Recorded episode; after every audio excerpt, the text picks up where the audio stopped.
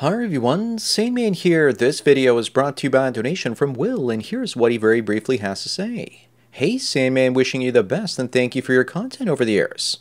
If I had the option to marry into an incredibly wealthy family, would that create any risk mitigation? If she makes more money than me, comes from 100 times more money, even if it blows up, wouldn't I end up either on top or better off? In any scenario. Unquotes. Well, Will, thanks for the donation as well as the topic. Sure, in theory, that's the way things should go. There was a guy recently got video requests from named Rusty, and his ex had a wealthy daddy. That meant that she could afford better divorce lawyers financially to grape him with. You'd think that marrying into a wealthy family as a man in today's sad state of soy would be great. But the family will protect their money and her money way more from you because you're a man marrying in, compared to a woman marrying in. It should be the opposite way around because women are usually the gold diggers but for some reason the men marrying well-to-do women are called gold diggers right off the bats. I know this because I dated a woman that came from serious money. One woman I dated came from a wealthy family and it didn't matter that at the time I was making more money than she was. And she was basically an entitled thesaurus. She told me her parents thought I was gold digging even though at the time I was earning more. The same goes for women with higher status in their careers that earn more money than you. They're on the defensive for their cash. The happiest I've been in my life was when I was with women that were less educated, intelligent, and wealthy than me. Those women were usually on their best behavior a lot longer because they didn't really have any additional options. But alas, as time went on and gravity lowered their ass, they too started emotionally abusing me and trying to make it all about them. There are a few outcomes, however, with regards to marrying a wealthy woman. Usually you'll become her lackey or slave and she will become hostile to what you want in life a lot sooner and a lot stronger than the average woman she'll become a bully with bucks even faster, even if those bucks don't belong to her but instead her daddy. Again, most women slowly turn you into a slave or lackey without you realizing it, like you're a rotisserie chicken. But it's just going to take a lot longer with the poor ones. Then there's also the issues surrounding having to deal with a woman that is most likely spoiled as a child, because she was rich. So that's a horrible human being that's going to put a never ending set of demands for your attention and effort, as well as money. I'll discuss more in a moment. But let me first tell everyone about today's sponsor, the Red Pill Ring. The Freemasons have their own rings, and now so do we. When another MGTOW sees your gold, silver, or bronze ring, he's going to know exactly what it means and that both of you have the same value system. Now all we have to do is make a secret handshake. Please visit redpillring.com today to get your precious, precious ring. Do it fast before Gollum with boobs stops you. Anyways, if you date a rich woman to avoid divorce grape, You'll most likely have to live with an awful bitch Clown World show. A while back, I heard a story from an old childhood friend where his wife spent thousands of dollars on a coat for her kid. The kid would outgrow it in a year or two, and he was expected to pay for it. She flushes the money down a toilet on $5,000 baby carriages and other insane luxuries. She came from luxury and was always spoiled, so he was expected to do the same even though he wanted to invest capital in expanding his business he couldn't get wealthier to keep her accustomed to the lifestyle that she was used to because he was too busy spending that seed capital when needed on her. It reminds me of the dilemma of the chicken and the egg for some reason. Whenever anyone asks me what comes first, the chicken or the egg, I always say the rooster, and it throws them off. It's the same as when a simp is asked, What do you do first? Spend your money to make your woman happy today, or save your money and make her happy in the future? The answer, of course, is that no matter what course of action you take, she'll never be happy. If you try and rationalize to a woman that comes from a rich background that you're saving money for the future, but she's already been enjoying money from her daddy thus far, she's going to get pissed. But if you spend the money on her today and you don't have enough to keep her in her living standard later that she's accustomed to, then she's also going to get angry and will blame you down the road for not saving and investing. You simply can't win. In the meantime, because she comes from wealth, she's most likely going to be filled with an overabundance of self consciousness she's going to have the same attitude that the educated women I knew used to give off. But if she's rich and overly educated, she's probably going to give you a horrible attitude. You're never going to live up to her daddy, so to speak. So, to answer your question, Will, marrying a woman that comes from money will not mitigate your risk of getting divorced. If anything, she's got her family as a financial safety net to fall back on if you displease her. Thus, it makes it easier for her to leave.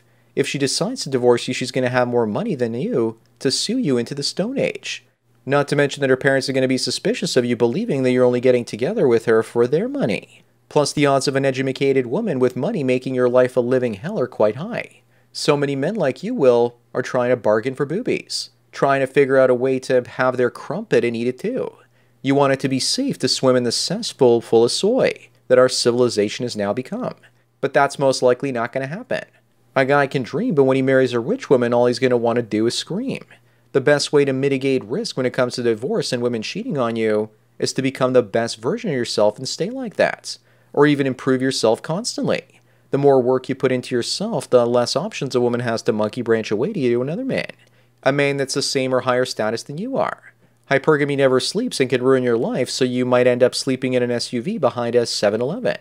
You can mitigate the risk of her leaving by making yourself as Chad like as possible. That's the best way to reduce the risk by making yourself a catch. Also, don't forget that if she comes from a wealthy family, then she also has family friends that are wealthy too. So if she's hypergamous, that also means the odds are pretty good that she's going to money branch away. Sorry, I mean monkey branch away to another bloke. What else can I say on this topic? It's a bad idea to think you can bargain for boobies and bang some rich babe thinking you're going to be dodging a bullet. Meanwhile, she is the bullet, and you're giving her a clear track to destroy your life as your wife. That's about all I got to say on this topic. For the last little bit, I want to discuss something that a guy named Daniel spoke to me about in a recent coaching call. He told me about how in Greek language, there are different words to describe male and female relations. He mentioned four different words, and the first word is bordilieres, which means a man who likes whorehouses. I guess there's no equivalent English word, and the only thing it reminded me of was a gigolo, or a male whore for hire for some reason. The next phrase he brought up was monodoulos, which means slave to pussy. I laughed out loud when he told me that one. The closest English word I can think of in that ballpark is simp.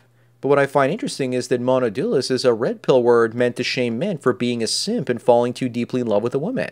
So that tells me that the Greeks were aware of male and female nature to some extent.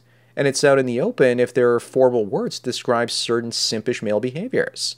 The next word is visita, which is a word for a woman that's almost a gold digger but not quite, meaning that she takes advantage of men financially for her own ends, but she's not necessarily going to marry a guy so she can become a formal gold digger. The final word is phallocrates, and I think this word is more gynocentric and meant to shame Greek men in general. It means man who thinks he's better because he has a penis. Are we not sure that some crazy Greek proto feminist came up with that word? What insults might a man throw around at another man to get on his nerves? That certainly might be what's happening here as well. That it is shaming language created by men to insult a guy that they would consider a jerk. With regards to all these words, I don't think we'll ever know where they came from because it's so far back in the past, the people that initially brought those words into existence no longer exist. A lot of the time we talk about men that are important that invented this or that in their life. But the guys that invented specific words or sayings are actually the ones that need to be given credit for it whenever possible. They do the hard work of helping create the language that helps us understand the nature of our reality. Maybe someone can explain to me why Greeks have words that sort of explain such behaviors in the comments section below. As for marrying a rich woman for her money, the only way I would do it is if she was old and desperate, and she had already inherited the money. Otherwise, she still has daddy to protect her from you. Even then, sometimes daddy creates a financial plan so his spoiled daughter doesn't wreck her life. I remember making a video a while back about a woman whose father didn't actually trust her with the inheritance. So he made sure that one of his friends was the executor of the will, and he only lets her have a little bit of money at a time. She was complaining about it to me about her car being five years old. And I said 10 year old cars are fine. And she told me that I sounded like the executor of her father's will and he wouldn't give her money to buy a car every five years. So, a financially irresponsible woman that's received a big inheritance would be just fine if you seduced her and slowly bled her of cash and saved some of it for yourself, knowing that eventually she would spend it all and fall into the poorhouse. Think of Lex Luthor, played by Kevin Spacey, where he married some old hag, and when she died, he inherited all her money. So, a woman that's sick, old, and no daddy to protect her, and irresponsible with moolah and possibly dumb as dirt would be the perfect targets. Who could ask for anything more? Anyways, that's it for today. Thanks again to Will for the donation and topic. Don't forget to smash the like button the way that you'll be smashing some 80 year old woman, and you won't know if the bed or her bones are the ones that are creaking. Bang the bell and check out the mystery link. Follow me on BitChute, Twitter, and Facebook to get tomorrow's video today. Subscribe to me on Minds, Odysee, MGTOW.tv, as well as Rumble to get the video for the day after tomorrow this channel's been demonetized. And if you want to help me keep making content, then please support me through Subscribestar. There's a link to it in the description. Or you can do an hour long coaching chat with the Sandman for 45 US dollars, and it won't rush out the door like a cheap whore. Thanks for taking your daily dose of red pills, and remember, a red pill a day keeps the brides that have to be rolled down the aisle in their geriatric beds and diapers away. So enjoy the rest of your day, and cheers.